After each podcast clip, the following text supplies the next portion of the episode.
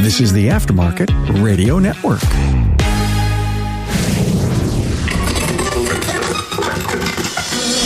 Hey, we're at the 2022 Napa Expo with reigning two time world champion Ron Capps, who has just recently started his own motorsports company. Find out what it's like being both the driver and the team owner. Listen to Ron explain his initial rush when his race car goes from 0 to 100 miles per hour in seven tenths of a second. He said it's all about his team and the processes and the procedures. Carm Capriotto, the Aftermarket Radio Network. You know, Napa continued sponsoring Ron when he started his own motorsports company. And listen when Ron talks about hanging with techs and shop owners. It's a great interview.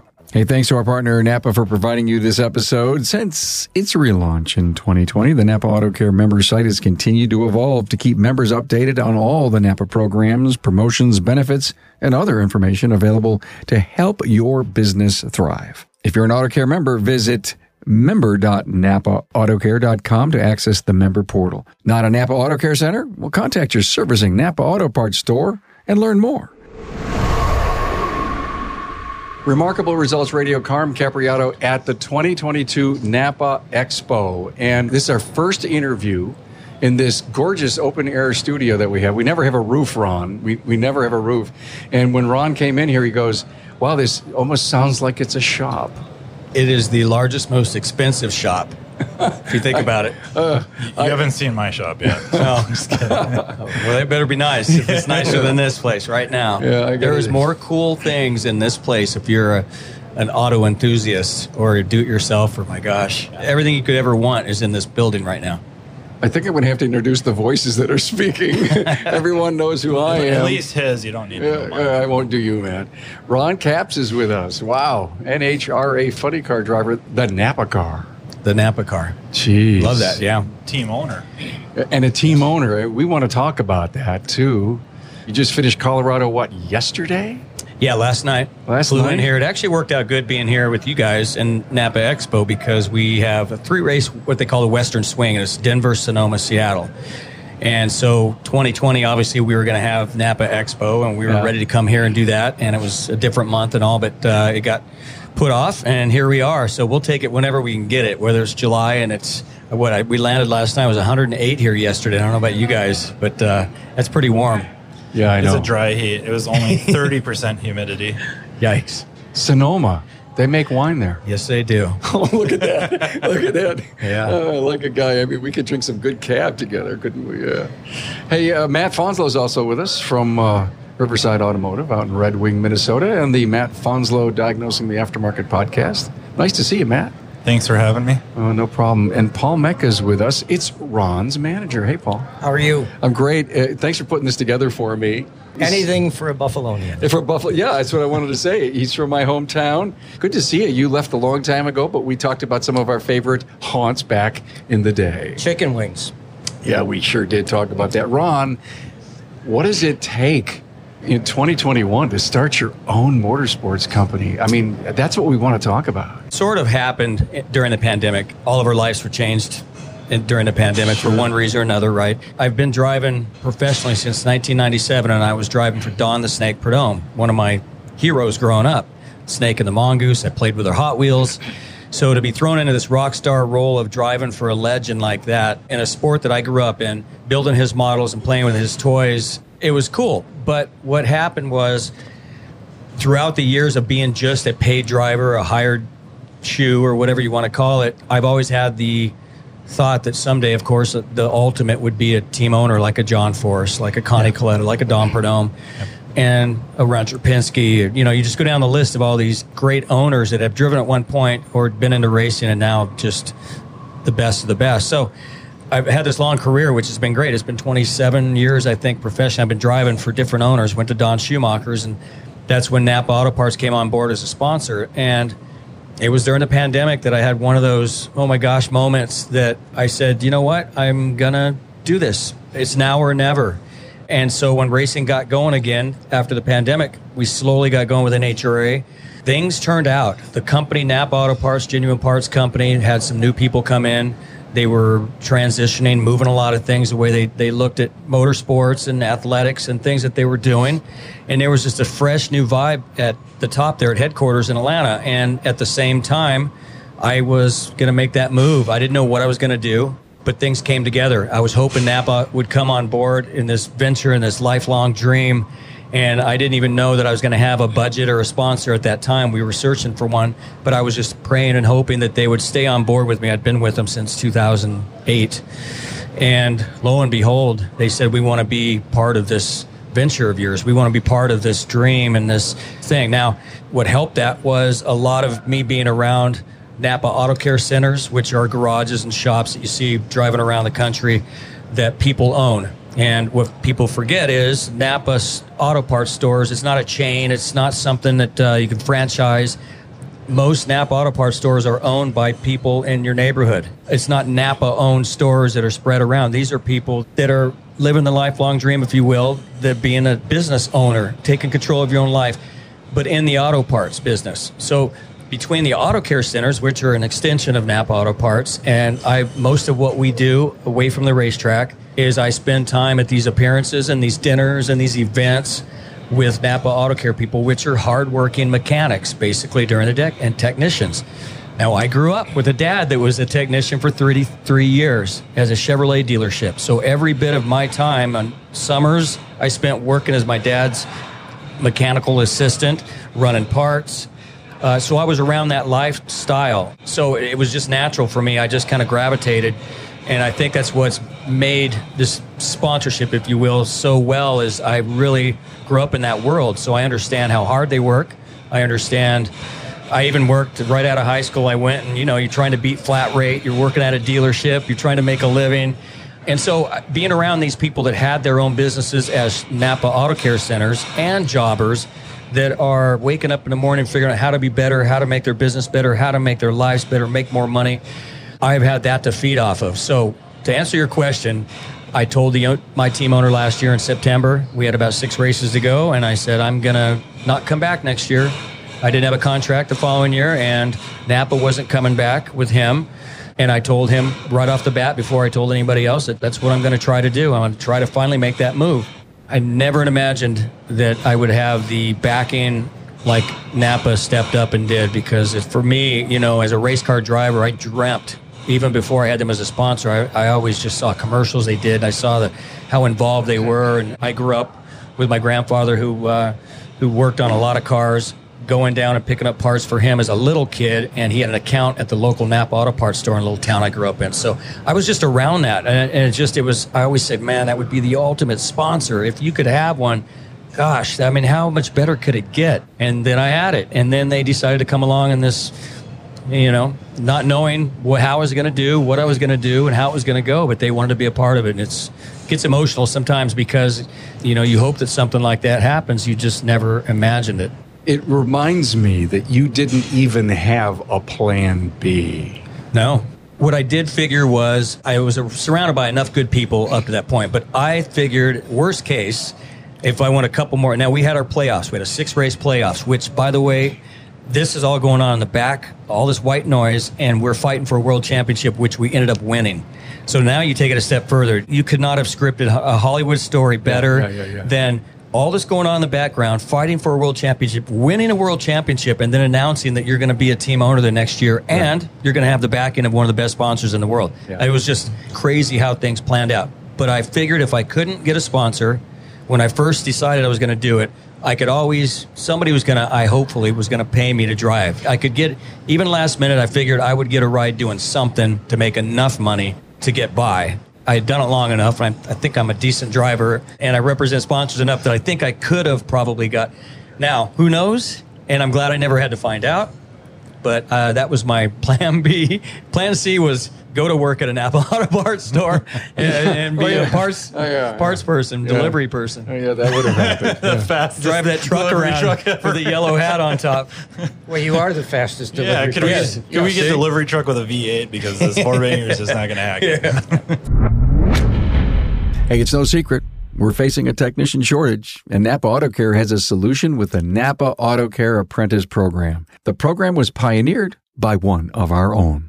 Pete McNeil and Master Technician Jake Sorensen from McNeil's Auto Care in Sandy, Utah realized that the problem of not having technicians available for hire was not going to solve itself and decided to take action and look at a different audience of individuals available for hire.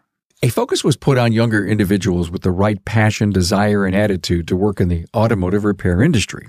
Jake and Pete sought after these individuals and developed a technician apprentice program to give them the training needed to become a successful technician in today's world.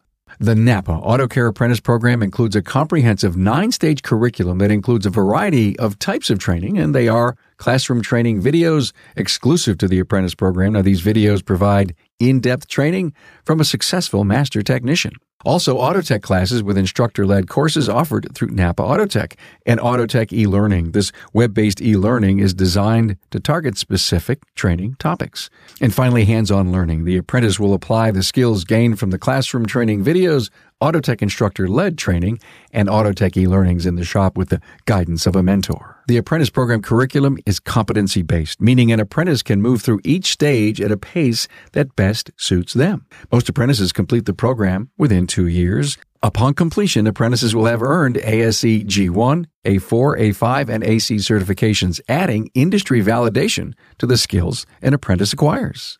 Look, having an apprentice in your shop will ultimately benefit your bottom line as they advance through the program. And in most cases, as the apprentice develops their skill set producing billable hours, you'll begin to see a growth in your gross profit by stage five. One of the largest barriers to entry for individuals looking to enter the automotive repair industry is the cost of tools. Now, keep your apprentice motivated with an apprentice toolkit. Now, Napa Auto Care has worked with our supplying partners to offer an exclusive comprehensive tool set, including a four drawer tool card for all registered apprentices. Hey, to learn more, members can visit member.napaautocare.com. I love your story. It's inspiring. Thank you for sharing it. I also read in your bio that your mom was carrying you when she when the family went to the races. I mean, it was yeah. ever since uh, minute minute one, huh? There was always Shirley Cha Cha Muldowney, right? And, but I had my own mom. To me, was Shirley Muldowney growing up. She raced. My dad would put her in race cars. He got more thrill out of building a race car. He was the guy that everybody came to in town. You know, we had a drag strip there. When he sold his race car, he was the guy that my garage was always full of people bringing their race cars over because he was that guy, right? He he knew how to help people with injection or superchargers or motors, whatever it might be. So it was cool to have that atmosphere around. He just dug it more, building a race car and sticking my four foot, eight foot mom. She's Portuguese. And she would rip your heart out the starting line at a drag strip. Like she was brutal, right? Reaction time, and just oh, and before oh. that, back in the day when they met and they were running around town like you know American Graffiti style, my dad's street cars back in the day when they would go outside of town and run on a little two lane strip of road, he would put her in his fast street cars and they'd go out and bet money and beat guys. And oh, guys, no. yeah, so she had this reputation that you just didn't mess with them. And she, you know, four speed, they'd put blocks of two by fours on the pedal so she could reach. And he had a 55 Chevy with a big block. And I've heard all these stories. So it's a joke, but it's not a joke. I was probably, um, well, I'm sure that I was conceived at a drag strip somewhere in a parking lot. And for sure, I was in her belly, I'm sure, at a drag strip while she was driving at one point or another. I tell a story like that, and I won't now, but I think something like that could have happened me. not a bad word, right? Yeah, no, it's a good I, word. I, I kept it clean. No, you, you did, but. Uh, Tracy you know, got nervous over there at the board. I can see.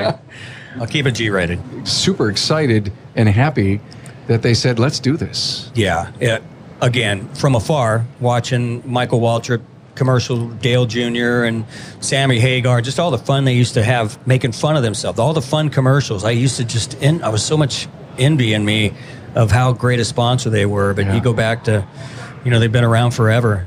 Tell us your Napa know how story. That was at the Denver airport. I was changing planes, and I was on one of those moving walkways. And uh, I had a Napa shirt on, of course, and we're going opposite directions. And uh, I'll never forget it. It's just this old. She saw the Napa, you know, from afar. It's very visible, you know, logo, of course. She saw it, and as she went by, she started doing the Napa know-how thing to me, and shaking her head. And she and we just kept going opposite ways. I thought that was the most bizarre moment. So she obviously saw the commercials, which was cool. So let's talk about starting your company and having to be now the leader of it. It's not a risk, but it, during your whole think period during COVID, I got to do this, and uh, you know, what's the upside, what's the downside, and pulling a team together. I think we struggle in our industry trying to find great technicians and train them constantly and worry about productivity, satisfying customers. There's a story here on what I think our industry can learn from what you've done. It really started the other way around, but it's amazing how many people throughout this season already. So every race we've gone to, it's my first at being an owner. First of all, it's, it's first at seeing a lot of our fans in each area we go to. But a lot of these Napa events, it never fails. Even last weekend in Denver race, and um, I get these fans that come up, and almost every one of them will shake my hand. You know, I'll sign something for them, and I'll shake my hand, and they'll say, "We are so happy and excited for you, on you being a team owner." So the fans have really felt like they're a part of it, which they should be. They really ha- should. But it's amazing how many people. I mean, there's people that come up and both hands grab my hand and you know, fans and just look me in the eye and say, We're so, so happy that you're a team owner now. We're so excited for you. And that's pretty cool to be at the racetrack and have fans do that. And then you take it a step further, all these events we're doing, these Napa people. Um, walking in here, I probably got stopped 10 times on the way in by different Napa people. Some I didn't even know who they were. They yell my name and we're excited for you, happy for you. And, you know, as we're going, walking through here. So it's just been a lot of fun, but it really kind of started the other way around where I've always been intrigued with being around the Napa people and hearing their stories. A lot of them, especially Napa Auto Cares and the shops. And again, I kind of grew up in that world, but I, have always loved our events where we, you know, we may have a dinner and have some beers and just hang out. And these people work their tails off all day, right? And uh, it may be leading into a race, so they get to come out and hang out with Ron Capps, the race car driver. But me, they show up and they're still dirty. They smell like diesel but we're having a beer and we're, we're celebrating really them working hard and that's what helps me with my sponsorship, right? And so I love hearing their stories. You know, some of them it's fifth generation family passed down. Some of these jobbers that, that are store owners, for people listening at home, a jobber is a store owner. Yeah. So um, they've always called. I'm not even sure that we call them jobbers. Not anymore. I need to learn not that. anymore. but these store owners are are the same thing. We checked in last night here to the hotel, and a kid and his uh, wife, young, came up and said how happy he was that I am out on my own and being a team owner, and that he did the same thing with two Napa stores in their little town in Illinois somewhere. And he, he proceeded to tell me his story and how excited it was. So, I mean, we've had these moments, right? So, for me, it's always been listening to their stories. How are they making it, right? You know, you have a couple beers with somebody that's maybe had a dad that started a shop and of course, you know, they wanted to survive. You know, it's being passed down. Maybe their dad's around. And you hear these stories of dads or grandpas that still pop in that are 90 years old that started it and they may come in and drive and deliver parts or something. So I've always fed, to answer your question, I've always fed off of that part. And now I've got these people talking to me about, about my role in being a team owner. But honest to God, I just tell them, I go, it's really, I'm kind of seat of the pants. I'm going off of what I've learned being around the Napa people. And that's plain and simple. First thing I did was hire the best crew chief and crew members that I could, and which was the team that I got put together with last year, and we won a world championship together the first time ever ah, racing together. Okay, so that team that had that magic with you. Yeah, came with you. My longtime crew chief retired in January of 2021. Oh, right before the season started, 11th hour. My team owner, we had another driver didn't have funding. Well, my team owner put me together with that other team that didn't have the driver. I obviously I lost my crew chief and my team because my crew chief retired, and my old team I had for eight or nine years together didn't want to work for another crew chief, so they all went to work elsewhere. So I got put together with these guys. A lot of them I knew already, just never had worked together, and we proceeded to win a world championship together the first year. So back to when you asked me about going out on my own that September when I told my team owner I wasn't coming back. This crew chief and this team that we won the world championship had a lot of money thrown at them to go elsewhere. They could have very well gone and probably made more money. Not that I'm not paying them well, but there's a lot of independently wealthy racers out there that will throw a carrot out there to a lot of uh, good crew members and, and crew chiefs. And they all came, my whole team came with me on this venture. And Now, this is a guy going out on his own the first time as a team owner. So that was pretty cool for me. They all said, We want to be part of what you're doing. I want to bring a parallel to the shops that are throwing all kinds of money at technicians because they're shorthanded. It's the culture that people want to work for. They want to work for someone who cares about them, appreciates them, wants to train them. And I can only think that the reason this crew came for you and they could have gotten more money is they believed in you and you appreciated them.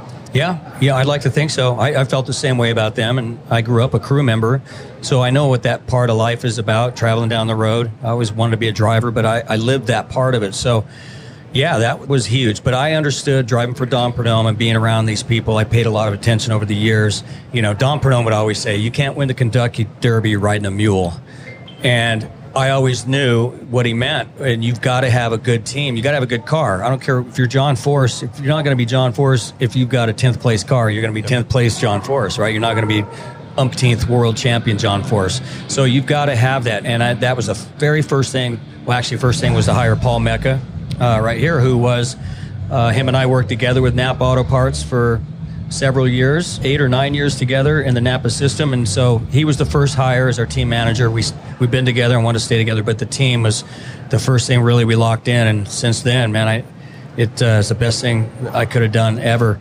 I brought the team out to a lot of our events with these Napa get togethers. And I find myself, a lot of these auto care people, and they're gravitating towards my crew. And I look over and they're over at another table talking, a technician talking to my crew guys and enjoying themselves rather than talking to me, which is fine by me. It's pretty cool. And then you might have a shop owner over there talking to, to Guido, is my crew chief's name. He's got a nickname named Guido. And it's really cool because they're eye to eye. They are so many. It's just fun to watch because the like you said, the parallels to our race team and a shop are so alike. It's not even funny. You've got to have a good manager, right? You've got to have a team. If you're going to own the place, you not only have to have a good manager, but you, if you don't have a manager, you got to manage well and a lot of times you've got to let a good technician do their work. That's what's key. Ron just said something so important, and he says, Remember when he was a crew member. When we think about some of the struggles we have in our industry and our shop owners today that were a technician, they just love to fix cars and now they have to run a business. Maybe that's one of the secrets that's missing with the struggling shops is remember when you used to work in those bays and the challenges and how hard that job really is, I think it's got to resonate. Well, and then, like he's saying, you didn't just get handed the keys to this and open the door and here's the team and let's go win. You let people do what they needed to do, or your manager let people do their jobs because they're really good at it. And I think that's really important. So that's cultural. You have a team culture. We would say a shop culture. Yeah. And you have clearly, you know, the manager or yourself or whoever, you have operating procedures that they follow and maybe help develop so that they're more likely to follow them. And all of that contributes to world championships. Like that stuff doesn't fall into place. Somebody doesn't do their job the way they could, the team doesn't win. It can't. Mm-mm. And so I think what you're saying is just, it really resonates with me. And I think it should resonate with a lot of shops and techs in general that, hey, there's got to be a team goal we're not competing against other shops to win, right? It's not a zero sum game, but we're trying to be successful. We're trying to feed our families. We're trying to grow our business, buy new equipment, maintain old equipment, market, you know, fund a marketing campaign to bring in more customers, stuff like that. Well, that's winning. That's the goal. Everybody's got to buy into that team goal and how we're going to get there and help develop the way to get there. And I mean, just what you're saying over and over has been resonating with me. Ron, you know, you've said before you trust the guys. And for example, you they build a brand new race car. You get in it, and you go make a full pull. You don't worry about a thing. You trust what they've done. Yeah, that's a yeah. really good. Let them do their work. Yeah. yeah. I'm smart enough to know I'm not good at something. I need to have somebody good around, you know, and let them do it. You know, hiring Paul, of course, and and the team. And then through uh, the off season, uh, I was a mess for a couple months because I was trying to learn what I needed business wise. So now I'm telling my son because he's right now he's starting college and he doesn't know what he wants to do as far as a major, which is great. I told him don't rush because that could get expensive, right? but I said business major. When we were growing up, it was the party major because it was one of the easiest, right? You just go in business and you learn, and, and the classes weren't completely killer. They just didn't wear you out. But but now, if you, I told him, go get a business degree, just a basic even, so that if you ever decide, no matter what you do in life, because had I taken one, oh my gosh, the off season would have been a little better for me. But I had a crash course in everything business. So a lot of the people that have started these shops and all that Oh my gosh, I've heard the stories, and I now I feel them because they tell me that there's a couple in North Carolina we race out there, and they've come out a few times. This couple, I forget what it was. They moved from somewhere up in Wisconsin or somewhere. They moved down on a whim, bought a Napa Auto Parts. No, it's an auto care center. Yeah. They actually stay in a camper in the back of this place. So we've seen them three times. We raced twice in North Carolina. We race a four wide race and we go back in a playoff race. And we saw them again this last year. But the year before, they had one other tech and they moved all that way and they were living in a camper in the back of the shop. And from what i gathered he was a pretty good technician obviously. Yeah. and she was pretty good at helping or whatever she did. They made a good team you could tell. And we were at like a Topgolf event the first time and maybe a, a dinner another time. And we just saw them at a Topgolf thing we did a couple months ago and they finally moved into a house. They were finally up and running well enough but they were just the stories they were telling. I was like, I feel you. I know now. I know what you're talking about. I just went through it. Could just see the relief yeah. that they had finally a place that they could leave the shop at night, drive to a house, and actually be away from it. That it was running, but I, they struggled, you know, for a couple years, and I would see that every few months when we would see them. So it was cool. Those stories are great with me. Love your energy. Love yeah. your excitement. Take us behind the scenes. What do you guys? Do the night before? Have a big ribeye dinner, get together, have a meeting? Do you? Well, it depends. Uh, almost always there's some type of a, a sponsor event, usually on a okay. Thursday night, and right. most of the time with Napa. Listen, I'm very blessed. If you follow me on social media, and I'm usually posting where these appearances I go to, and I spend not a lot of time at home, but in between races doing appearances wherever I get asked to go. But most always we have something on a Thursday night because we start qualifying on Friday. So usually a Napa distribution center in that particular area will put together an event. And either somebody has to qualify for it or they get invited to it if they're a very good customer. They buy a certain amount of parts. And it could be an indoor go karting thing we did in Denver where they had 60 hmm. people come after work, and most of them were technicians. They got to come race with me at an indoor go karting place, and then some beers afterwards, and just hang out. And at the racetrack, we don't get to get that one on one time a lot of Topgolf events. Well, they'll, they'll come in and rent out a bunch of bays. If you've been to one of those, they're a blast. Oh yeah, uh, dinners nice. A good steak dinner that you know they get off on a Thursday but, night. But is your crew with you?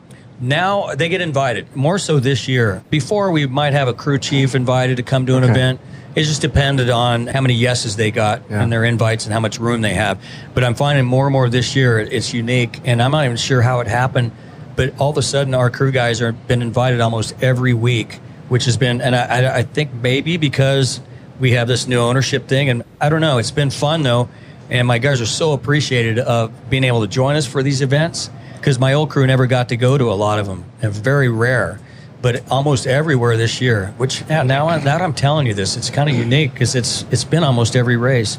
So there's something there but it's nice to have them join. And again, just uh, every time they came out the other night, and there they were, technicians off talking yeah, yeah. shop with my guys because they're blown away. They're telling them the size of the bore of our pistons, yep. and they're blown away by the stroke and the size of the length of our rods, right. and, or the number of fuel injectors. Yeah, or telling them, uh, you know, what we do between runs to actually talk to a guy that actually they could talk to me, right? Yeah, and I'm going to tell them, here's what we do. We do this, and fuel is forty dollars a gallon, and I give them the whole spiel, right? They're actually talking to the, one of the kids because we've got eight kids, eight guys that attack this engine. And in 33 minutes, they will have it apart, raging hot from a run, completely apart, back together in 35 minutes, and ready to fire back up. 11,000 horsepower. You can't get your oil changed in 33 minutes, right? These guys tear this engine down to the bare block. Nothing but the block and the crankshaft. Everything completely out of clutch off the back and back together. So a technician, a gearhead, that is the ultimate. I mean, that is car porn, right? I mean, to hear, to for them to yep. wait a minute, we should do a show on car porn. Yeah. That is, yeah. see, okay. I'm not afraid to talk about right that. There, you're welcome. But no, uh, I love the whole concept in 33 minutes from soup to nuts, open heart surgery on the vehicle. What kind of things can go wrong? A lot. Anytime you're pouring nitromethane into the tank, even if it's per- just completely perfect and put together perfect it's one of the most volatile fuels in the world. And it basically, that engine sitting there, if you run gas in it, it might be a thousand, fifteen hundred max horsepower. But when you pour nitromethane in it, we're talking 12,000 horsepower. It's just shy of 12,000 horsepower that they're making now. And this is an internal combustion engine that's basically you know, an eight cylinder supercharged engine. It's 11 over 11,000 horsepower. It's crazy. 15 1600 horsepower per cylinder. So one cylinder on my car is more than Chase Elliott's NASCAR car over there. Imagine that. One cylinder. So to answer your question, when nitro's in it, it is very volatile. If you don't have a good crew chief that knows what he's doing, it can become a bomb very quickly, and they do. Those are those highlights that I'm in, uh, and other drivers are in. A lot of explosions. So things can happen. Stuff happens with nitro's put in it. But when it's good and it's right, oh man. Well, take it one take it one step further. What you're saying is true, but now you blow up an engine. So you've got the rebuild, but you've got to change a block. Maybe you've got to rewire some part of the car. You've got to clean all your oil lines out, your fuel lines out. That add that. I mean, he's, to blow, everything he's blowing the engine during the run. Yeah. Okay, so you got a fire going on there, right? Yeah, in fact, you know, a few races ago, we won our second race of the season in Bristol, and we completely exploded right at the finish line, 330 miles an hour, exploded. Uh, it dropped a cylinder and and got an intake valve, and when it does that with a nitro engine, it's big time, and it was it's a bomb. And luckily, we had some teammates uh, that came over and helped our crew, but got us back to the starting line because we're on live TV. We went on to win the race. Had a backup body that we brought out, the Toyota Supra Body, and put that on there. We made it within minutes back up to race, who is now the number one in the points car, and beat him the next run, and then went on to win the whole race. And it did. It had a fire and burned a bunch of lines, like he said. And so it wasn't just rebuilding the car; it was quite a bit more. But uh, I think they gave us 50 minutes to be back up there because it was live TV. So those are those cool moments that you look back and you go, "Man, that was coolest thing ever." Yeah. Can we talk about speed? That means going fast. Yeah. Back when you started, because you just mentioned 330 miles an hour. I don't know what the land speed record is on the salt flats. Oh, it's, it's they broke the uh, sound barrier. So Okay, all right. Yeah. So, okay. But 330 in the track. Uh, and when you first started, what was the speed those cars were going? When I started driving, there was a 300 mile an hour club uh, in Oh. Top Fuel and Funny Car, and I came in right near the end of that. Kenny Bernstein had just gone 300, first to go 300, maybe five years, because I started in Top Fuel Dragster one year, my rookie year, and then I got in. Don Prudhomme hired me in a Funny Car. Been in a Funny Car since. But when I was in the Dragster, Kenny Bernstein had made the first 300 mile an hour run, and then we had there was a club started and there was only 16 members going to be. So it went pretty quick. People started picking up on his speed and, and that, that filled up pretty quick. Funny car had a, a 300 mile an hour club as well which i got into my rookie year at one point and they also had a four second club. But the speed was right around 95 96ish the most cars were starting to go 300 plus in a quarter mile. Now since then we're we run to a thousand foot since we had the death of a, a fellow funny car driver. They shortened the tracks up to have give us more shutdown area. But at the quarter mile kenny bernstein was the first to do that. And um, and then it just all of a sudden it opened the floodgates.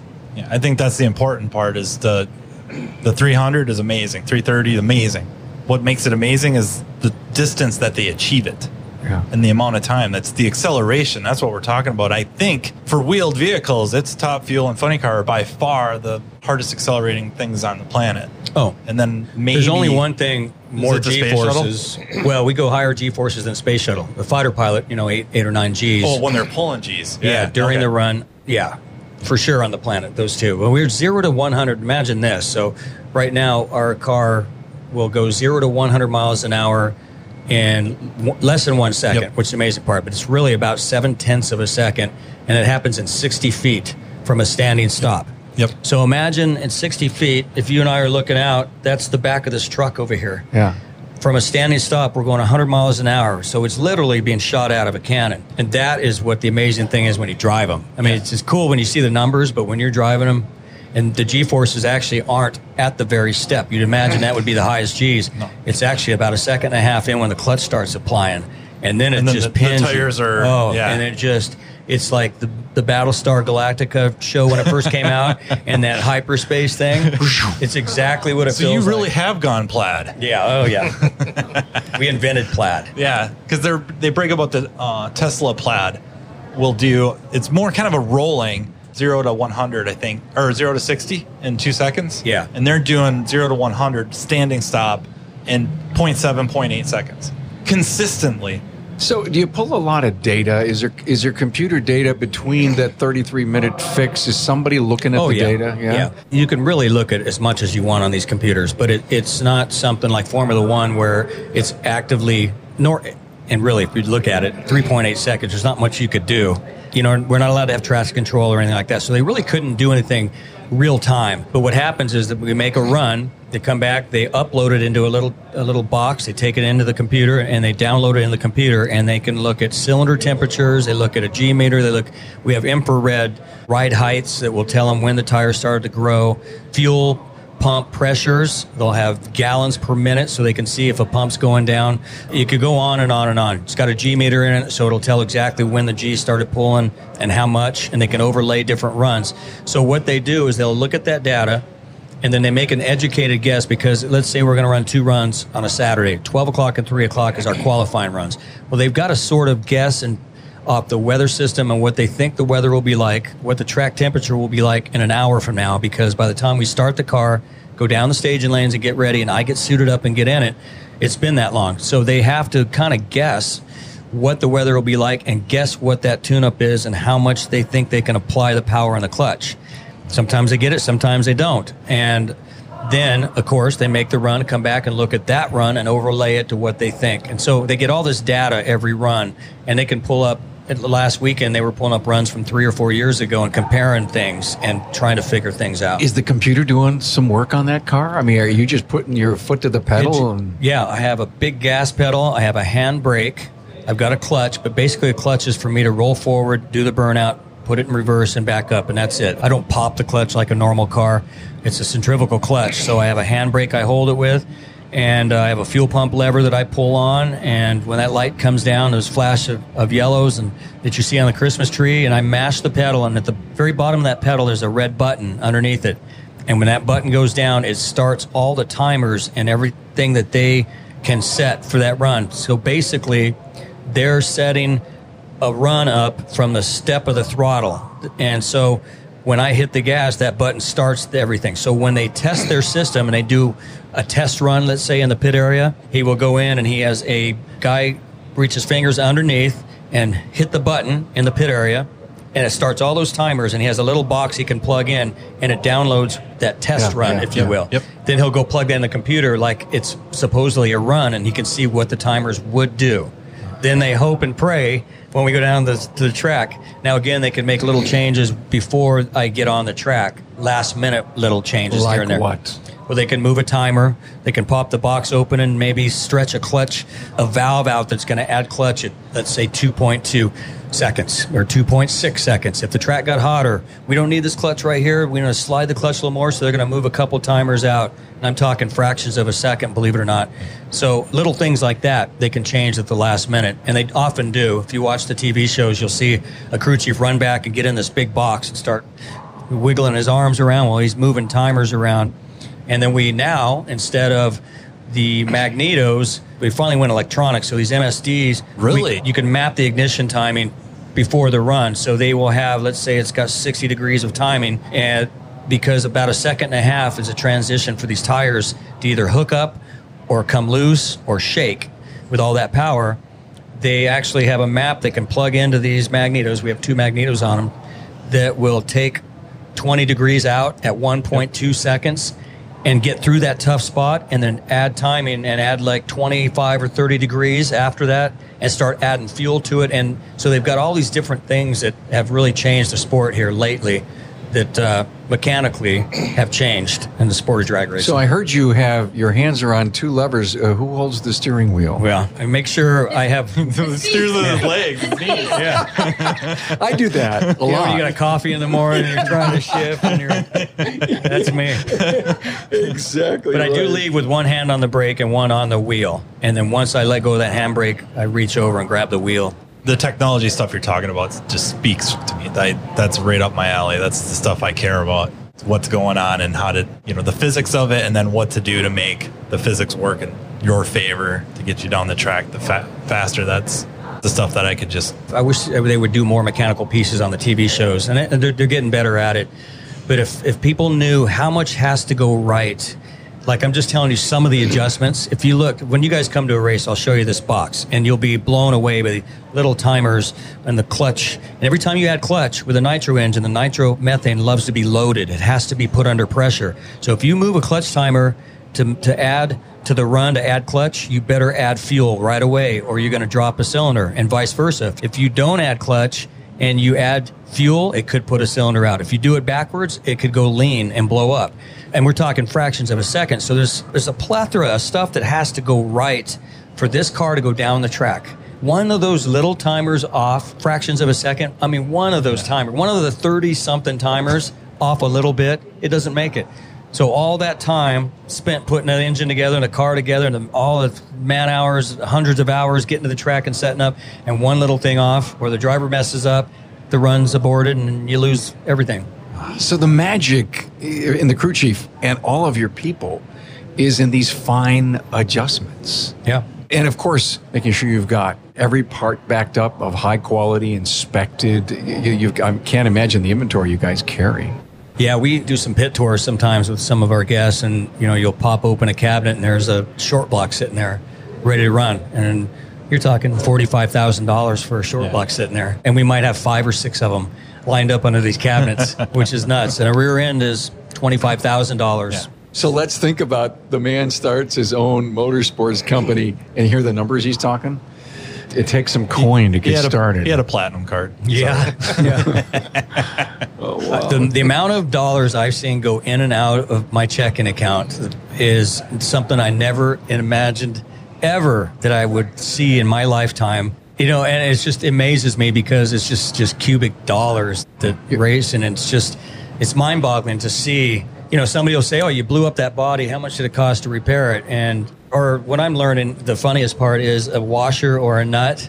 you know that I used to take for granted. I see it in the pit area when I was a paid driver, and I walk by and kick it under the trailer. You know, that is like a thirty-five dollar little washer or some for some reason. And, and, when I found out, I'm like, oh my god, I'm running around picking them up now, and I see them in other people's pit areas, and I'm picking them up.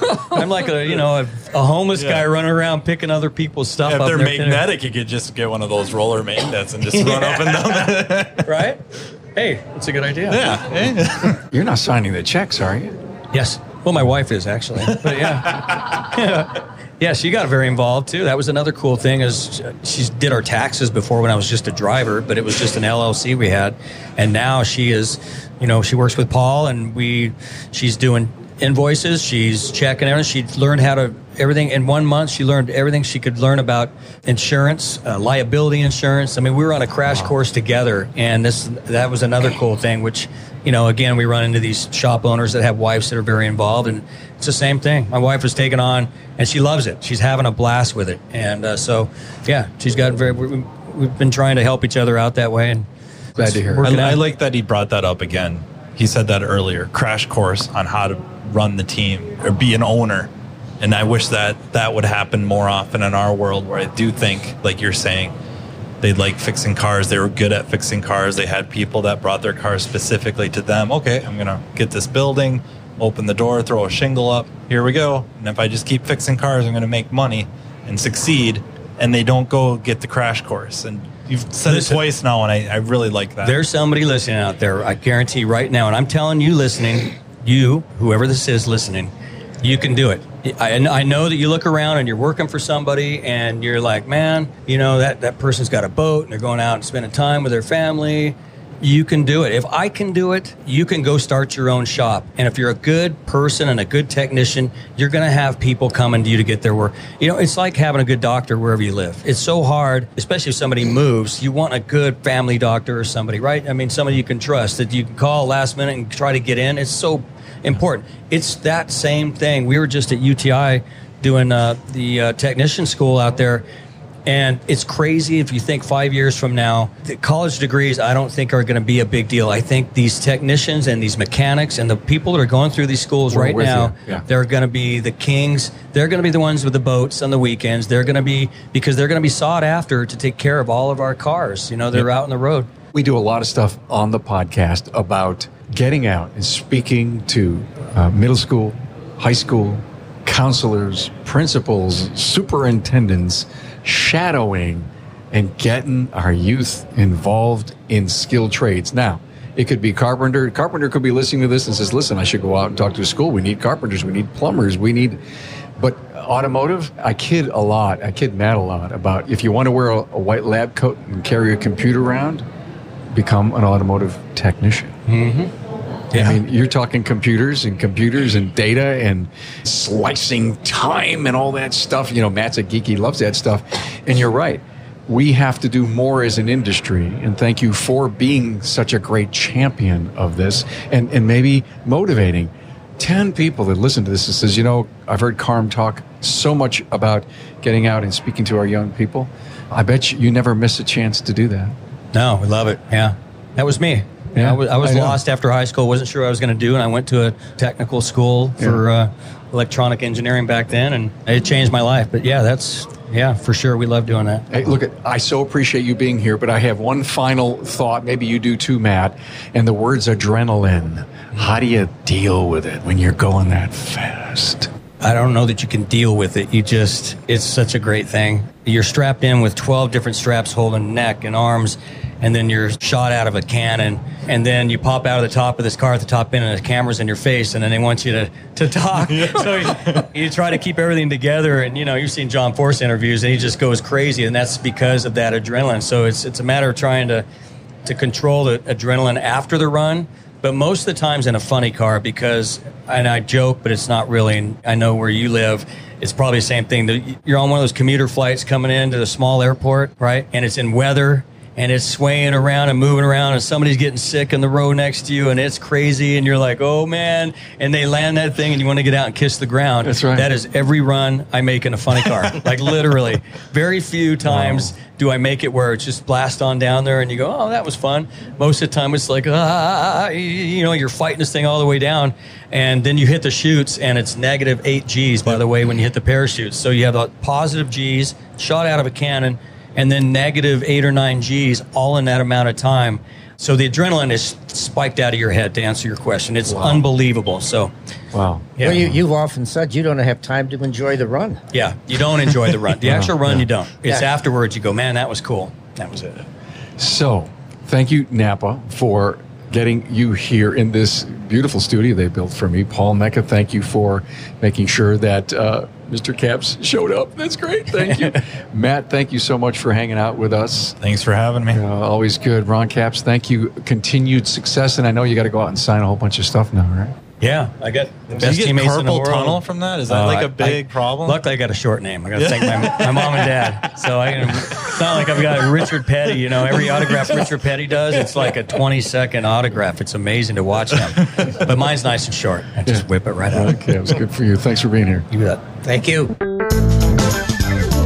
Thanks for being on board to listen and learn from the premier automotive aftermarket podcast.